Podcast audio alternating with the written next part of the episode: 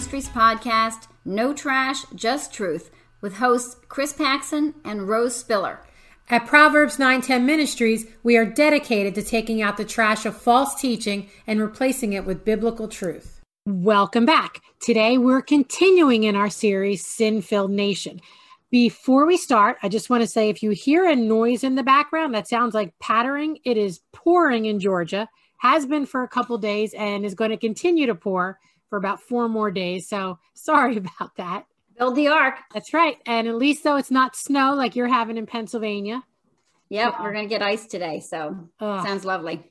we haven't had church for three weeks because of this stuff. So oh my that's goodness. not good. It's crazy weather.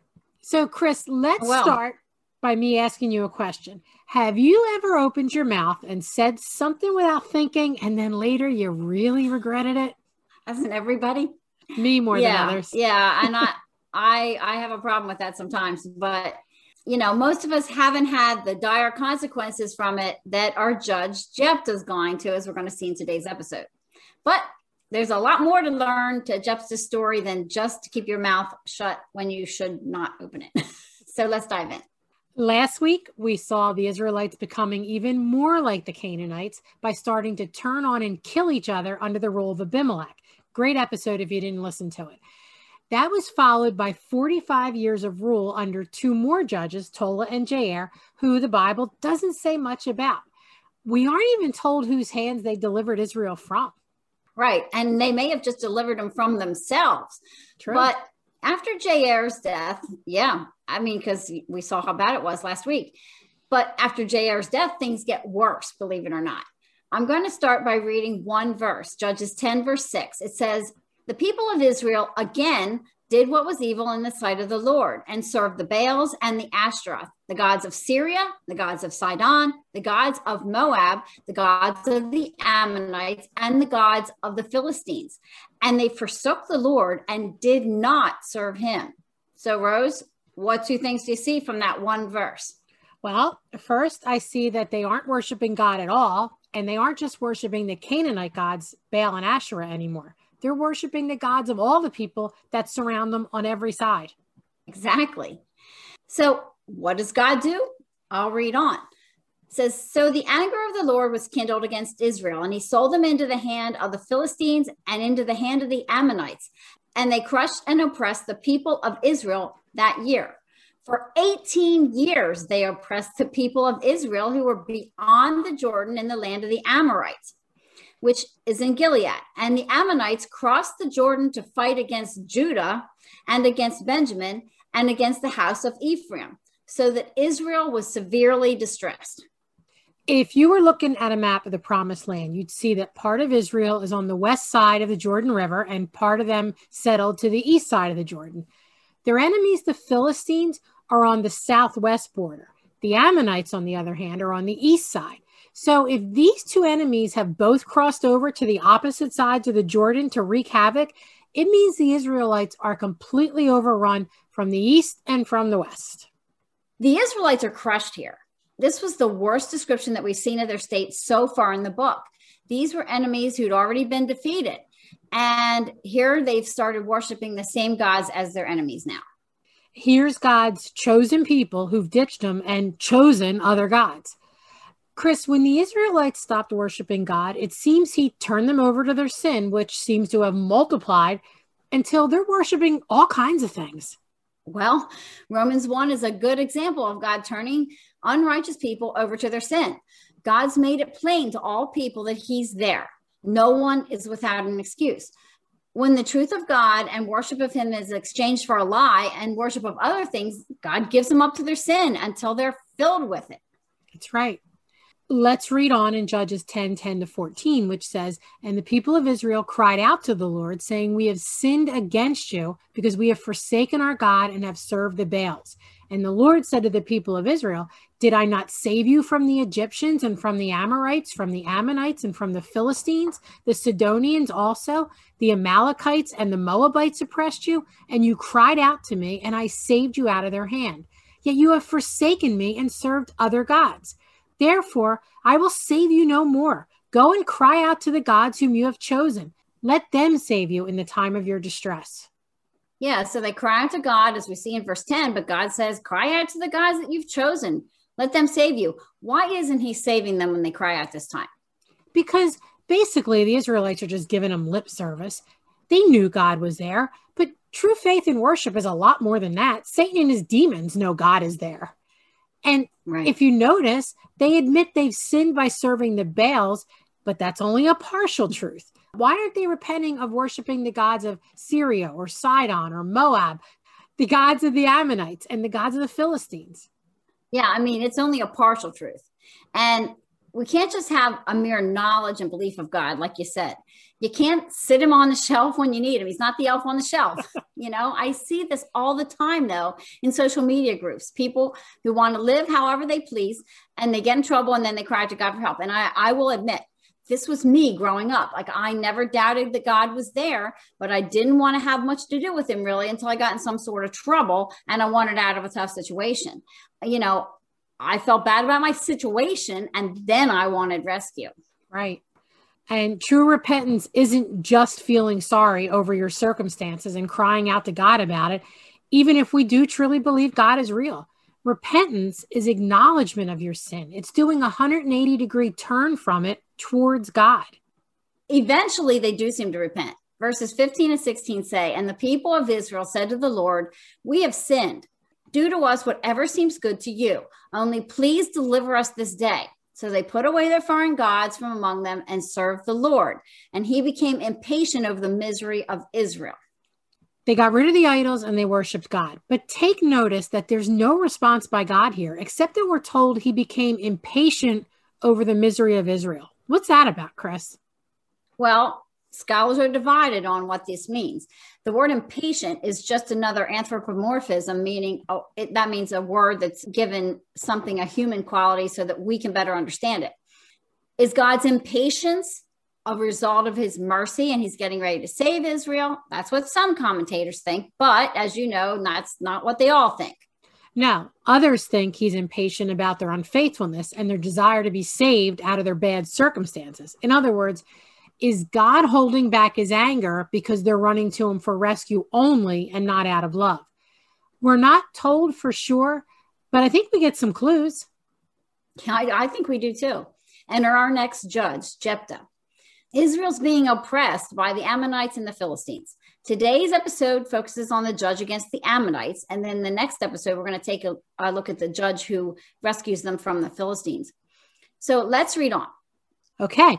Judges 10, 17, and 18 says, Then the Ammonites were called to arms, and they were encamped in Gilead. And the people of Israel came together, and they encamped at Mizpah. And the people, the leaders of Gilead, said to one another, Who is the man who will begin to fight against the Ammonites? he shall head over all the inhabitants of Gilead. Like we say all the time, Rose, God is sovereign over everything, but he works his plans out sometimes using man's sin. God didn't raise up Abimelech in the last episode. Abimelech unrighteously seized power for himself, in his case, by killing his half brothers. But God doesn't raise up today's judge Jephthah either. Jephthah is picked by the people. So they've rejected God They've been rejecting God and rejecting truth more and more. They didn't heed the words of the prophet God sent before Gideon was raised up. They rejected Abimelech's brother Joash, who escaped and prophesied truth.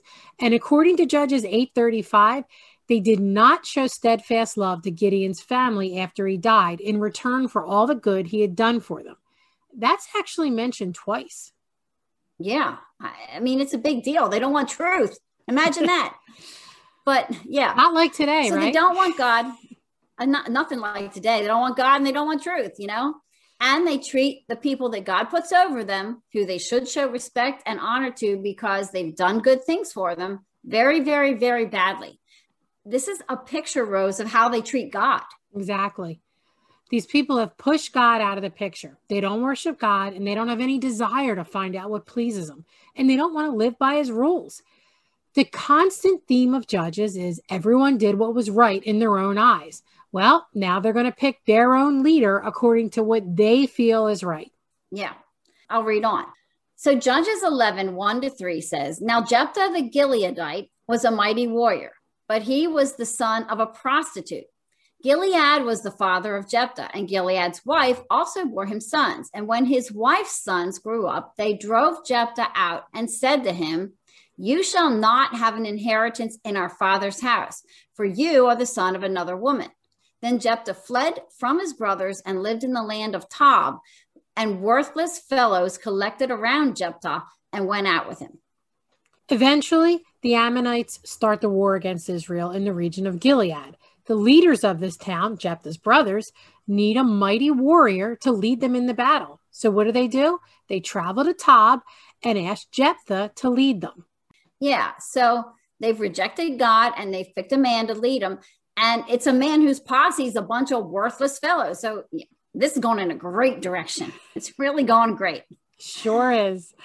Notice they treat Jephthah like they treat God. They kicked him out. Now they want him back. They only want him back because their backs are against the wall and they can't help themselves. They only want him when they need a mighty warrior, which he happens to be. Absolutely.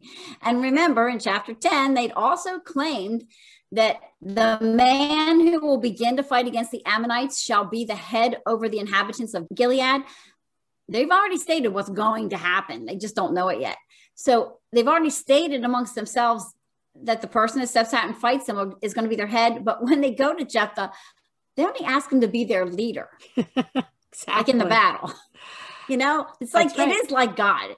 Jephthah's story and God's story with these people are the same. Yeah. You know, they want someone to lead the fight for them. That's all they really want. They don't want someone to rule over them.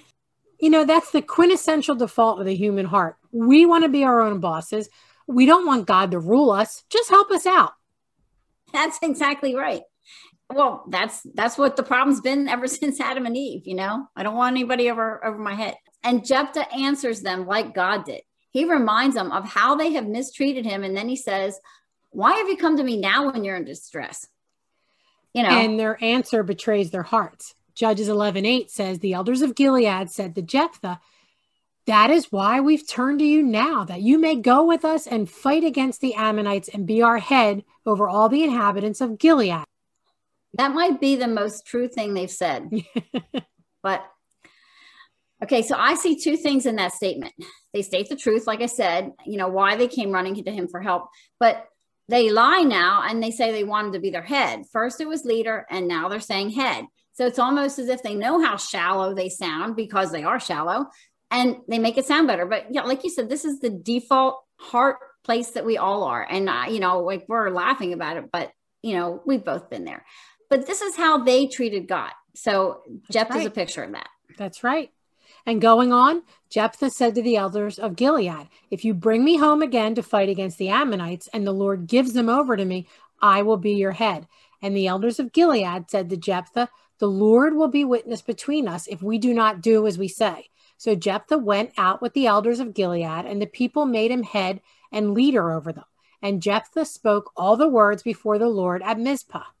So they've made a covenant with Jephthah to be their leader and their head, calling on God as their witness. And they do this at Mizpah. Well, there's a lot we could go into about this if we had the time to break that all down. Um, Jephthah's story has some things to do with King Saul, who's the leader later, but we can't talk about any about any of that right now because we don't have time. So let's talk about what happens next. Jephthah tries a peaceful solution to avoid war with the Ammonites. The king of Ammon is trying for a land grab of lands he has no right to, although he's making the claim that the land was originally theirs. Actually, the land was originally the property of a people called the Amorites. Right. And Jephthah gives him a history lesson about the Israelites' move towards the promised land, saying that God defeated the Amorites on the way to the promised land. Therefore, the land in question definitely belongs to Israel. Israel didn't take Ammonite land at all. In fact, Deuteronomy says God told the Israelites, I will not give you possession of any land belonging to the Ammonites. Jephthah knows the history of his people surprisingly well. The land in question has been in Israelite hands for 300 years by now. He knows the history well, but Chris, later we're going to see it's questionable how well Jephthah knows God's law. Yeah, sadly it is. Warfare is often viewed as a battle between the gods of opposing forces. And after the history lesson, Jephthah basically throws down the gauntlet and says to the Ammonites, If your god Chemosh is so great, why hasn't he given you this land already? Now, let's see what's going on here. Jephthah's showing some contempt here because Chemosh was Moab's god, not Ammon's god. The Ammonites worshipped Moloch. Keep that in mind for later. Jephthah's taunting the king of Ammon because basically he's saying, Bring it on. The Lord, the judge, decide this day between the people of Israel and the people of Ammon. So they're going to war. And Jephthah does something that's very, very foolish here. So let's read about it. He certainly does. Judges 11, 29 to 31 tells about it. Then the Spirit of the Lord was upon Jephthah, and he passed through Gilead and Manasseh and passed on to Mizpah of Gilead. And from Mizpah of Gilead, he passed on to the Ammonites.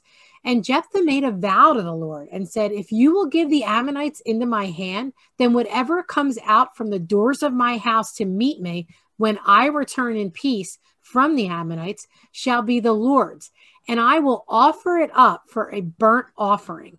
So let's break this down. Yeah, the Lord gave Israel's enemies into his hands, but not because Jephthah made an offer to sacrifice something to God with that vow. God never answers Jephthah's very misguided request. Leviticus 22 18 to 20 tells us about making burnt offerings when a vow's made. That's what Jephthah is offering here a burnt offering of whatever comes out of his house. Then tragically, Judges 34 40 tells what happened.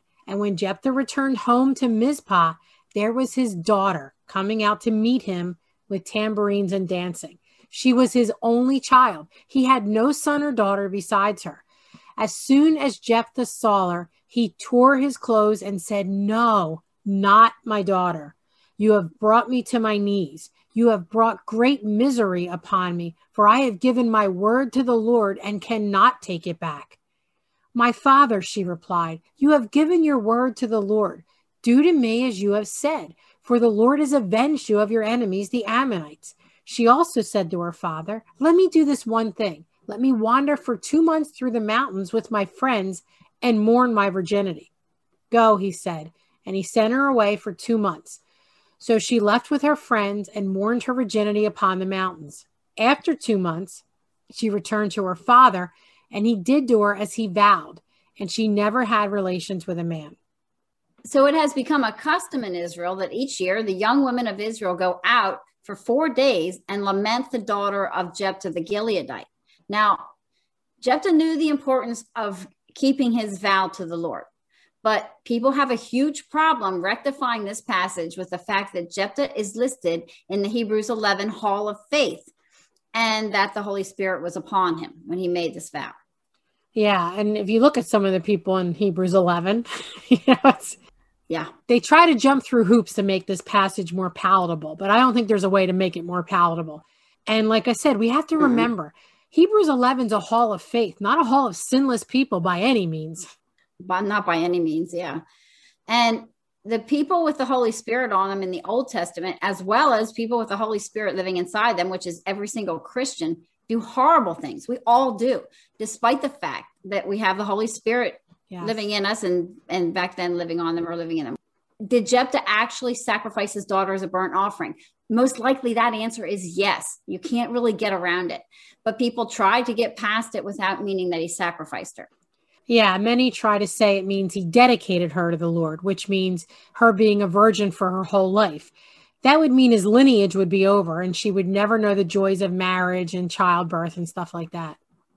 Yeah, and it sort of sounds that way because of her request for two months to lament her virginity. But we have to keep in mind that childbearing was paramount to a woman's view of her worth and value in that day. So that really makes her request not that unusual.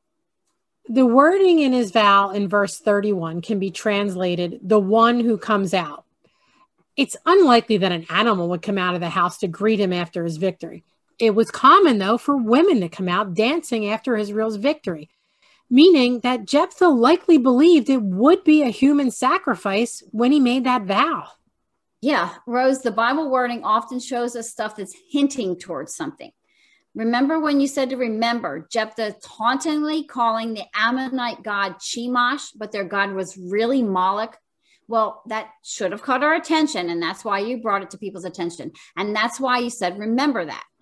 The Israelites became like their idol worshiping neighbors, and Moloch worshippers were used to doing human sacrifice.